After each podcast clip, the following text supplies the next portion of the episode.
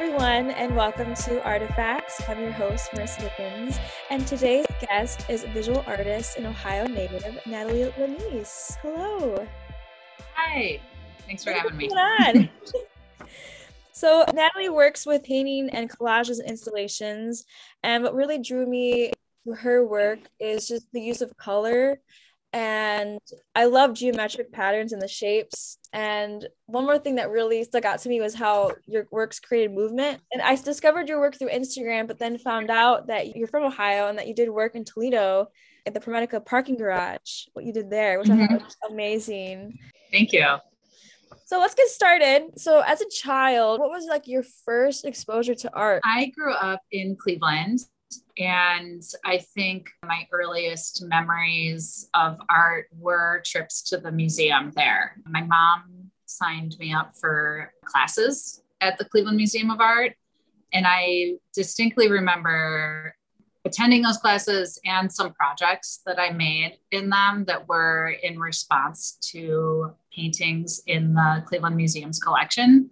So when I think back to like my first moments that I recall being interested in it, like that space and those paintings are like what really come to mind first. You know, I just knew I had an interest in it in grade school. We didn't really have like a dedicated art class. I went to Catholic school and so we had like our homeroom teachers taught art, you know, like that kind oh, of thing. Yeah. So I think I was always like looking for more you know i uh, like i enjoyed those projects in that class but i remember like teaching myself to draw from like copying disney characters and like you know getting some how to draw books and things like that. And then by the time i went to high school i attended a school that has like a really great art program and you actually had to apply to it. So i remember you know, around eighth grade or so, like knowing that I needed to like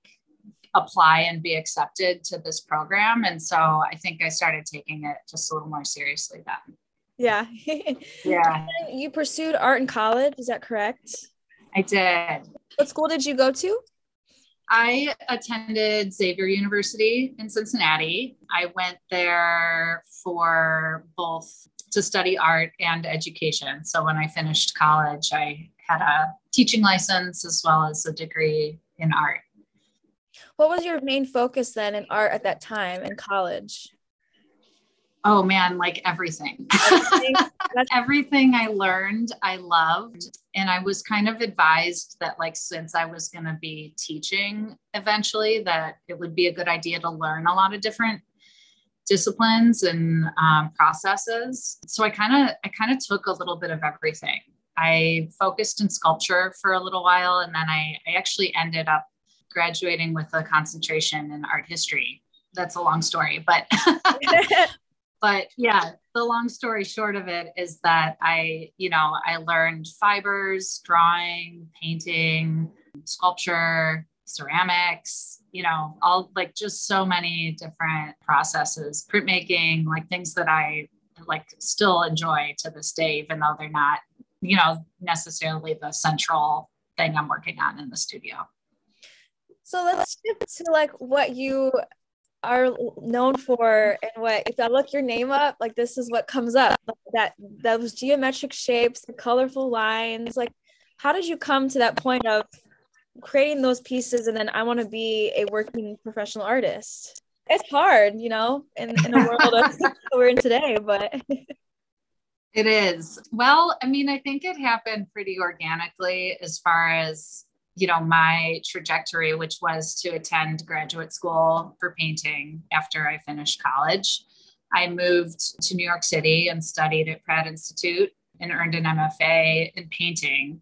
And during those two years as a graduate student, I was actually mo- mostly making collages. So, but I was combining collage work with like a geometrically painted background and like painting these patterns. And so for probably, you know, six or seven or eight years or so, I was making both small scale and large scale um, what I called like paint and collage installations, where I would paint directly on the wall and then collage like photographic, usually vintage images onto the painted ground.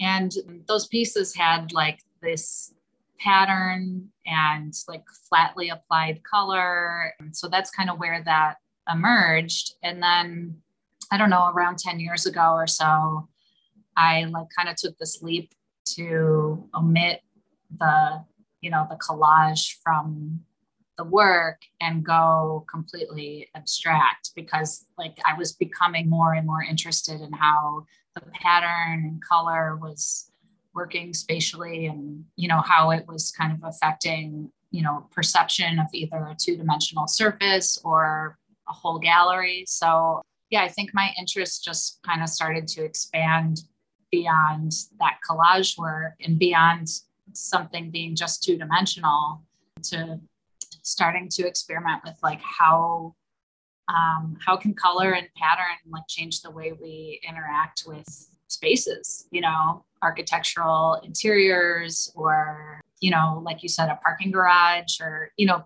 just spaces especially that we don't anticipate encountering art or that kind of color you know cool because you often see art in a museum or an exhibition and it's such a formal setting what happens when you take art and put it in a public space it makes it more accessible i think to different people which i think is Absolutely. what I think about art should do so I want to kind of touch on your work with installations. I think it's so cool. So in 2015, you did an installation called Depthless Without You at the Akron Art Museum for the Nat Geo exhibition.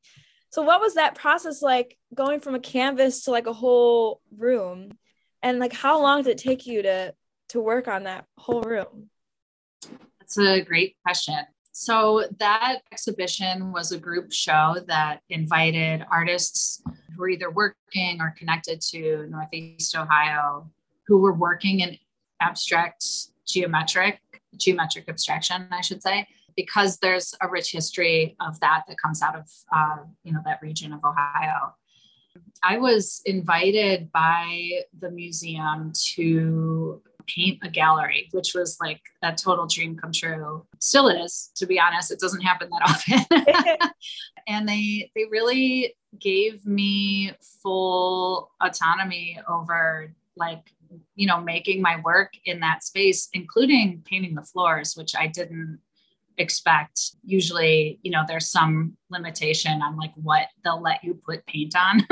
Mm, yeah. So i worked on designing that piece. I would guess i mean it was a little while ago now but i think probably over the course of about six months or so that i was planning it. But by the time you know the we got to installation there were only two weeks to make the piece. And since it's site specific all of the work is created you know, in that two weeks, directly, like the, the installation was painted directly on the walls and floors of the gallery. So we had a very ambitious timeline to fill about a 600 square foot gallery but the museum was incredibly generous with assistance and their art handler staff and just gave me a lot of hands on deck to finish it in time. But the the really interesting thing about it was that that put me in a position as an artist that i hadn't really experienced before that. And that was like both being in charge of and like managing a whole team of people who had never made my work before. So you know teaching them certain techniques and like how i do things kind of just on the fly. And then also making a lot of decisions like in front of a lot of people because i had sketches and and things but until like you really can't completely design the piece until you're standing in the space and like mm-hmm. see how it's all going to come together. So i was in the process of making those final like compositional decisions with like an audience of people.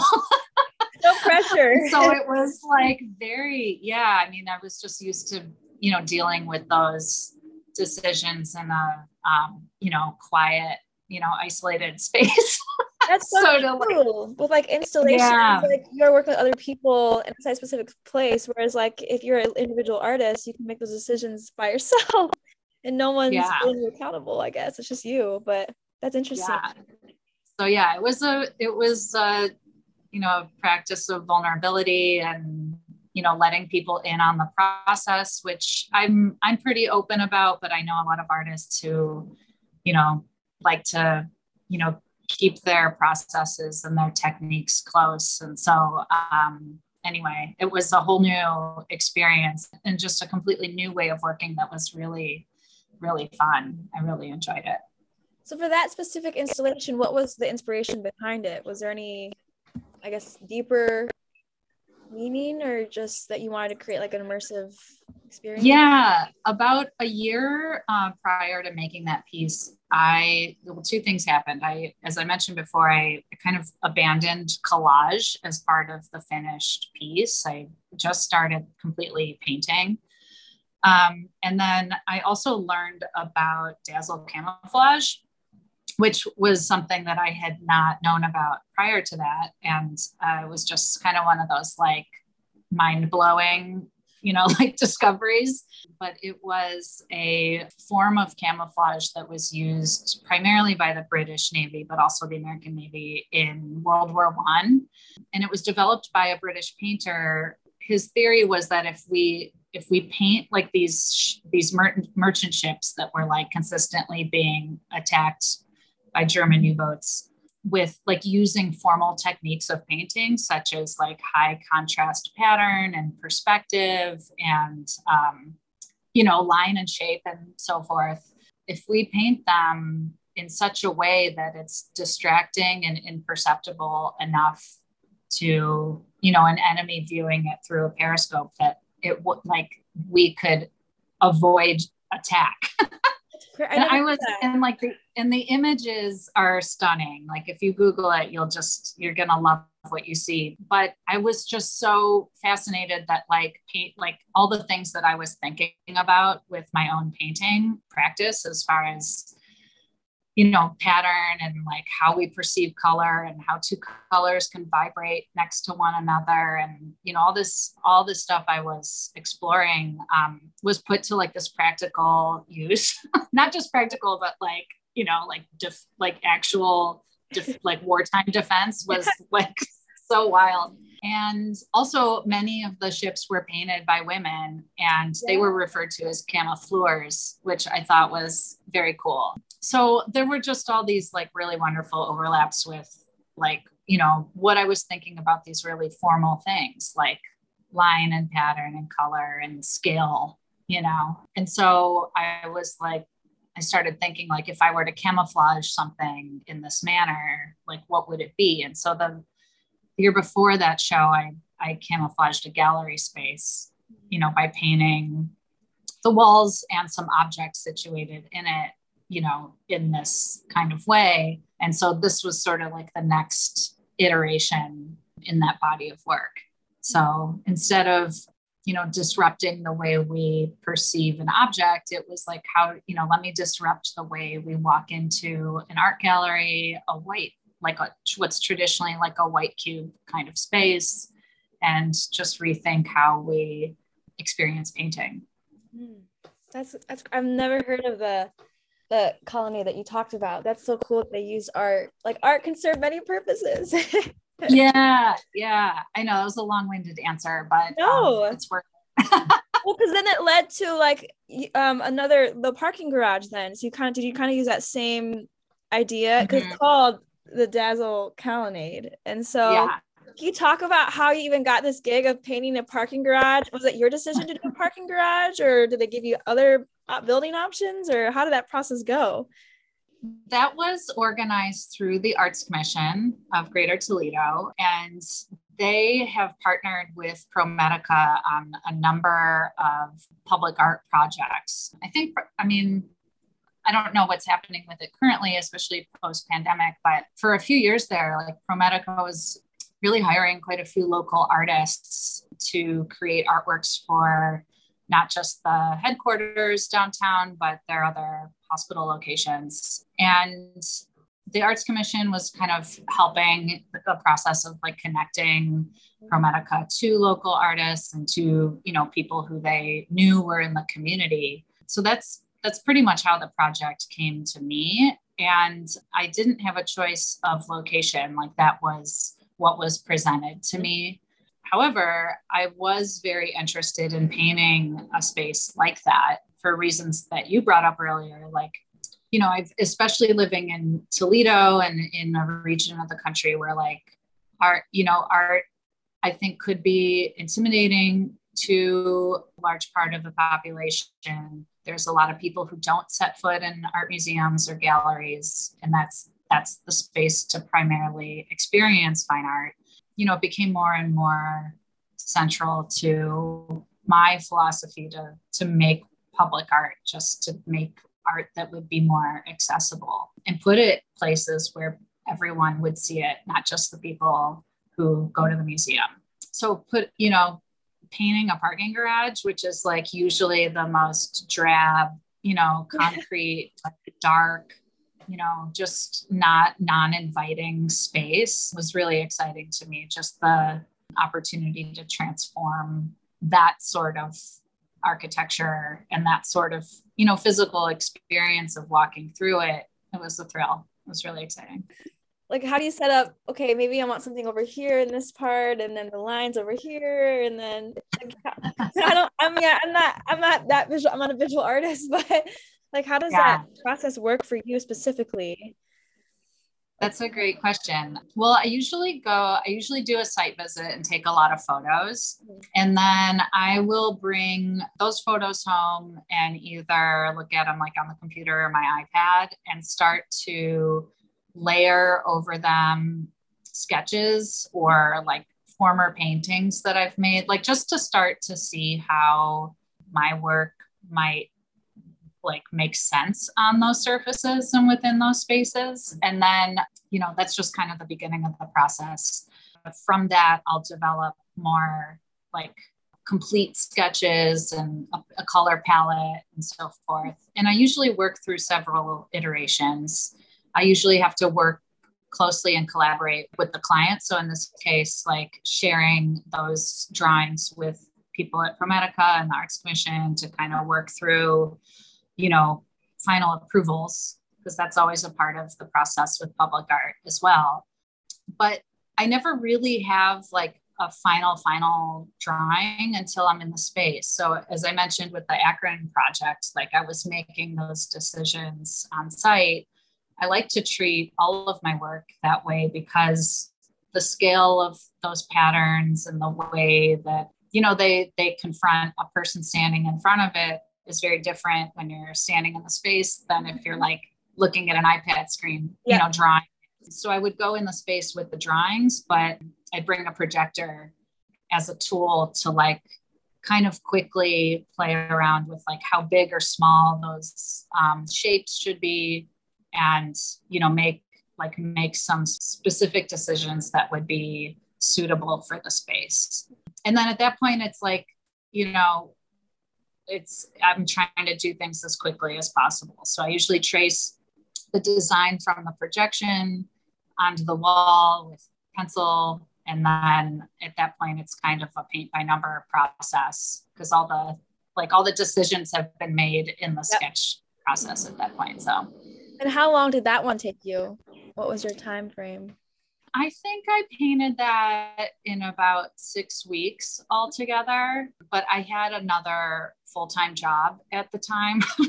and it, that's always how these things work. Like yes. you never get to do them when you have like plenty of time.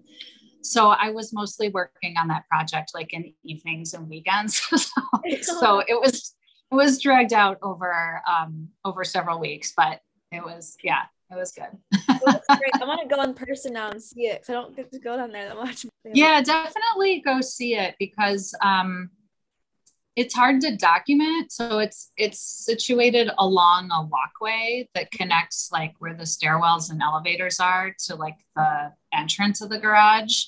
And so it was designed with in mind that people would be walking along it instead of like standing back and looking at it like you would look at a painting on a wall. And I, I just want to plug it on your podcast because nobody, like, no one knows it's there because yes. it's like in the basement of a garage. Uh-huh.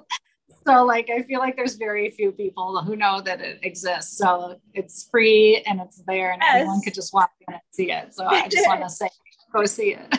So not only are you doing like installations in your own work, but you're also worked for a little bit with the graphite design and build here in Toledo, which I didn't know someone at a coffee shop told me about their work. And and so you helped with the what's it called? The national history museum at the, at the zoo.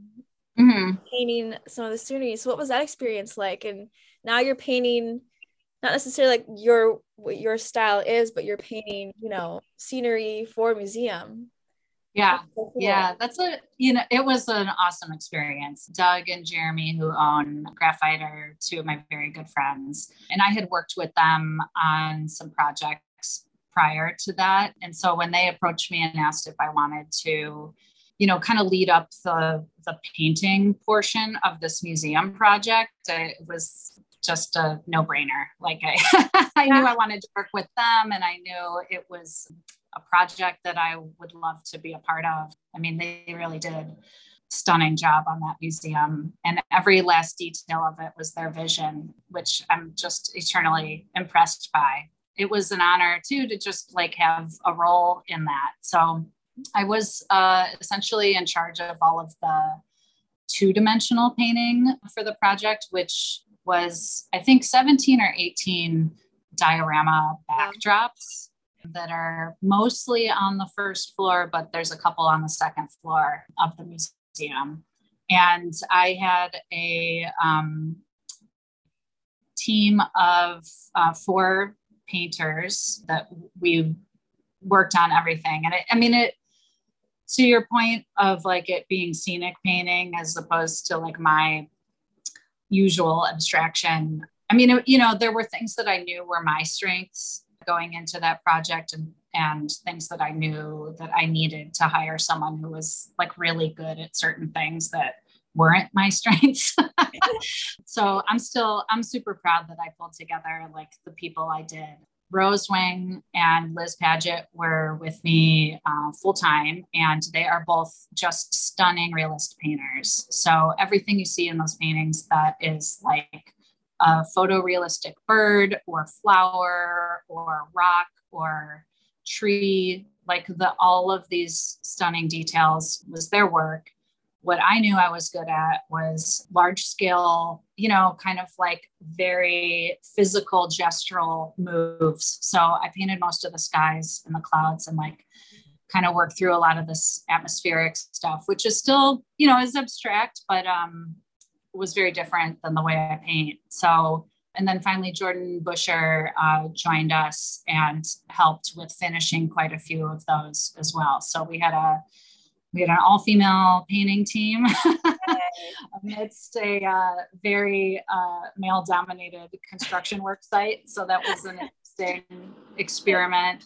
But we, I mean, we knocked it out, and you know that it, it was a collaboration with Graphite too, and like just trying to translate their vision and their sketches and like you know just through conversation and and you know trial and error essentially like making sure that what we were painting was what they envisioned for each of these exhibits.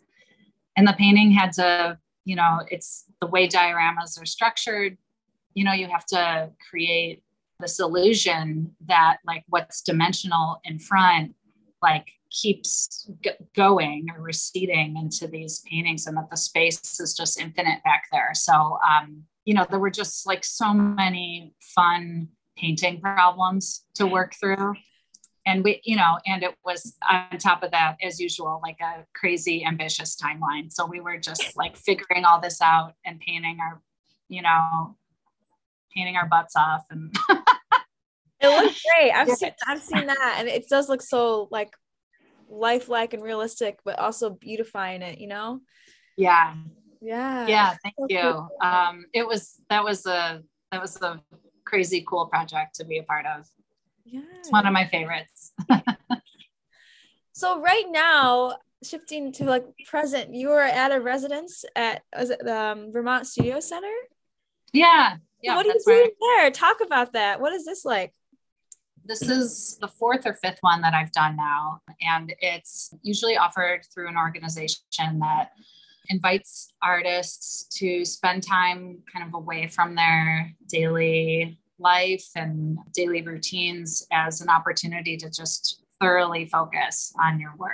And you're usually provided with a studio space and a place to stay, of course, and meals so that, you know, this kind of full focus can happen. And so um, I'm here, I've been here for about two and a half weeks, and I'll be here for another week and a half. But I've just been painting like crazy. You know, I've, uh, awesome. uh, there's 20, 20 artists here and writers um, all together.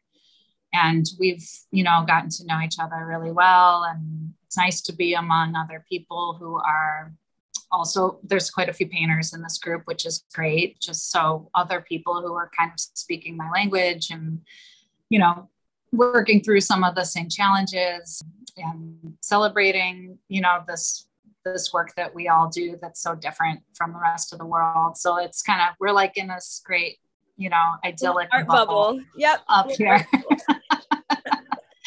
in vermont and it's beautiful it's awesome that you get to be in that space and like you're just given the space to, to, to do your work, to do your art, yeah. no distractions or anything. I think that's like the most fun and the most exciting things come out, you know? Yeah. And it's kind of shocking. Like a few of us were talking the other morning about like how your work ethic shifts when you come to a place like this, like, because you've, you know, there's nowhere else you need to be. There's no, you know, your usual errands and things like that are not you know part of your thoughts and so you just kind of shift into like this work mode that's so accelerated compared to, mm-hmm.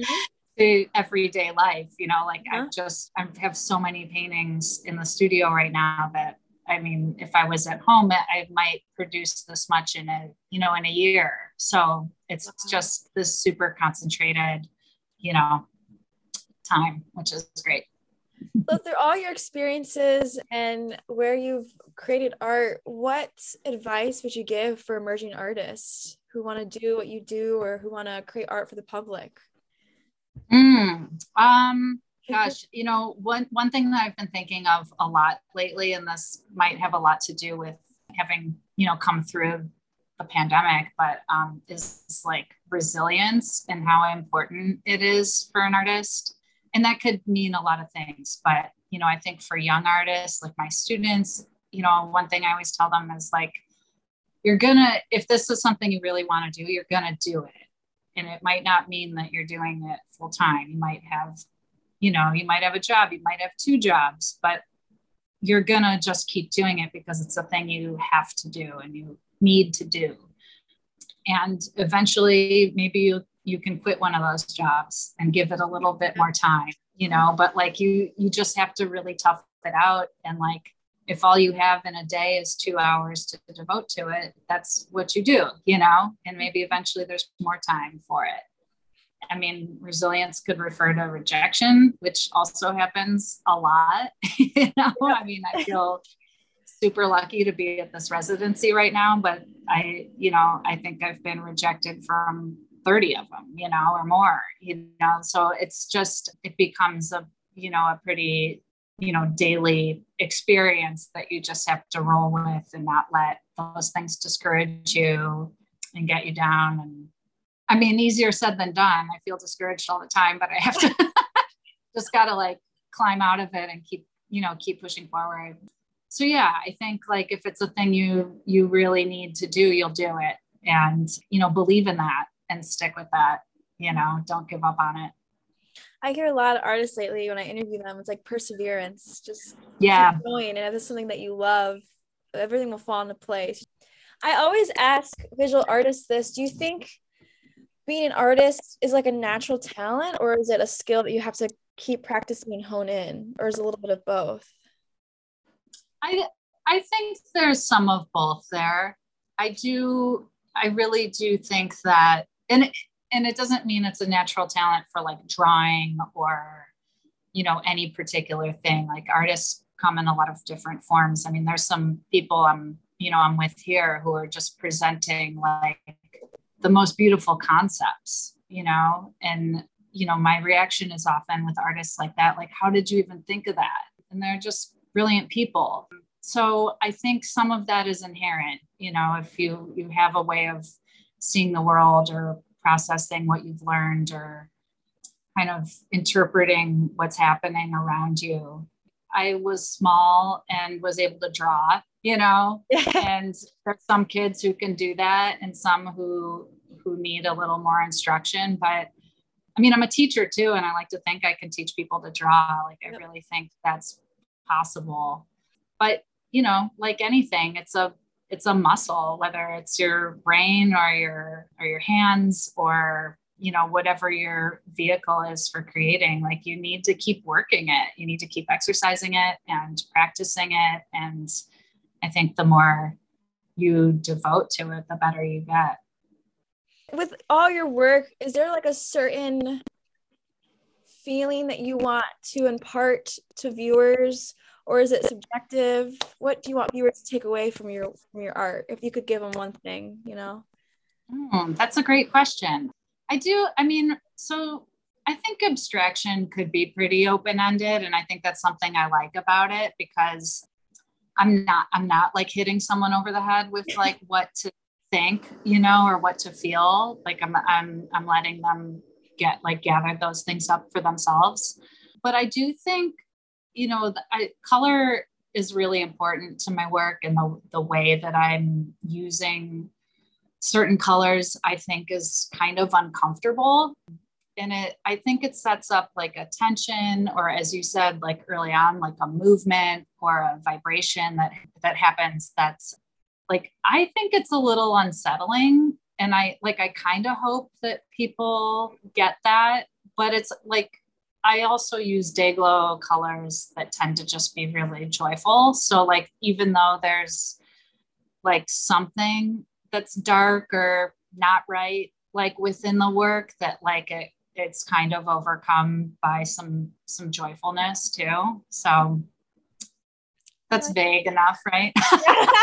it's good. It's like life, you know, it's complex. So the art's complex. You can make it what you want. There's some, yeah, it's not just black and white, it's a little gray.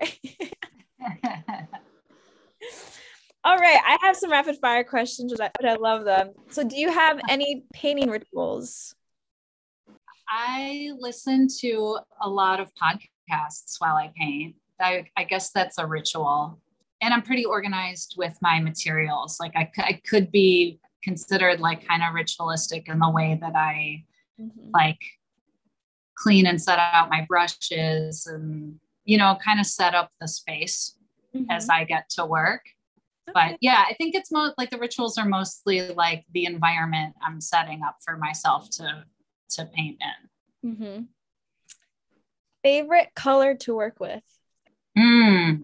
um, right now it's ultramarine and it's a specific ultramarine blue it's um, by a maker called Flashe it's a French company. Um, I'm just really, I can't get enough of this color. Day-Glo's Rocket Red is like a close runner up. That's kind of been the winner for like the last decade or so. the last decade, I love it. Favorite period in art history? Ooh, that's a great question.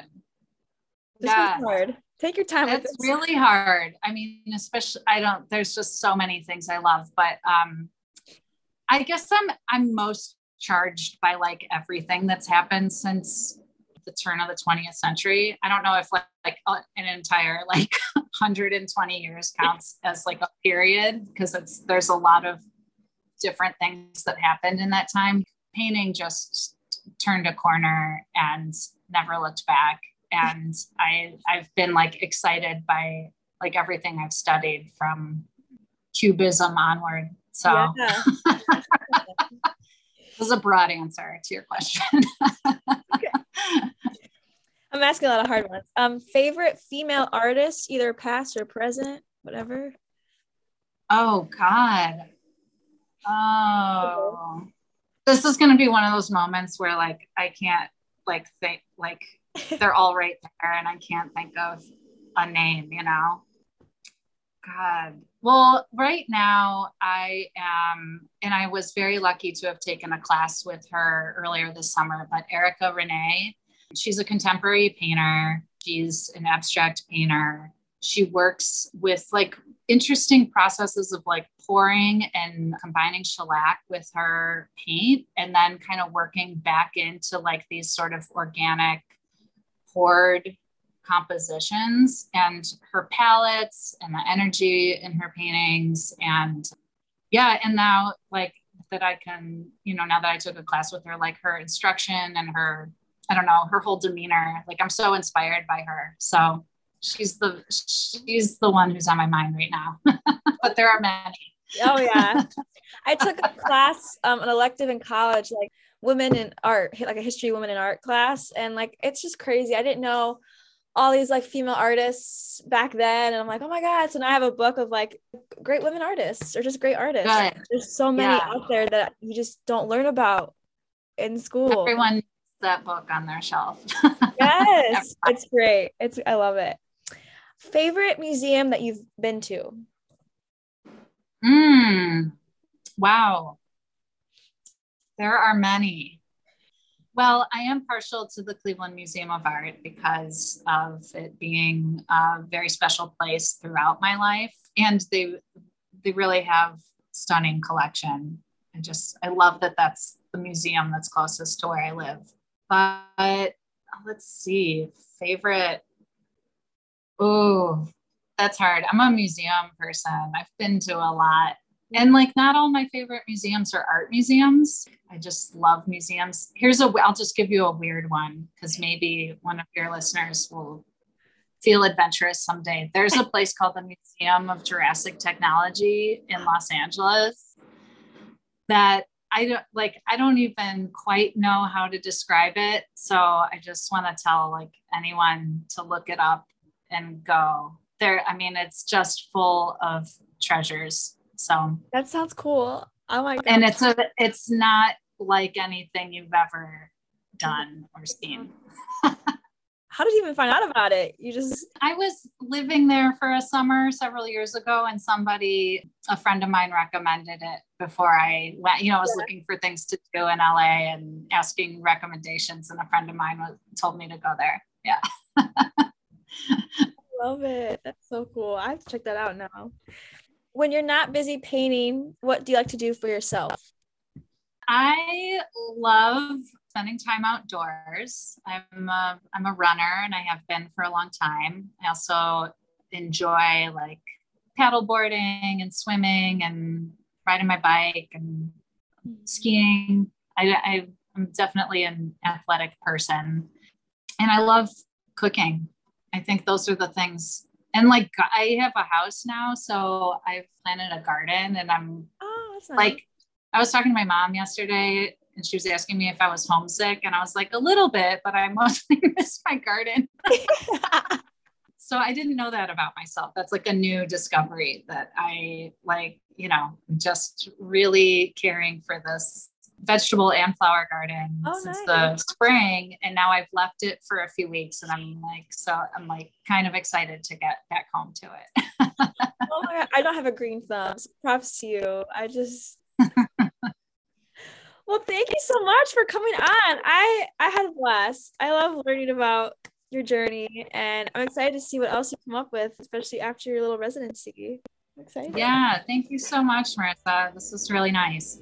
So you can follow Natalie on Instagram or Twitter at Natalie Lanese or on her website, natalielanese.com. You can purchase her art too and check out what she's got going down there. Yeah. Thank you. And thank you to everyone who's been listening in and stay tuned for another episode next month.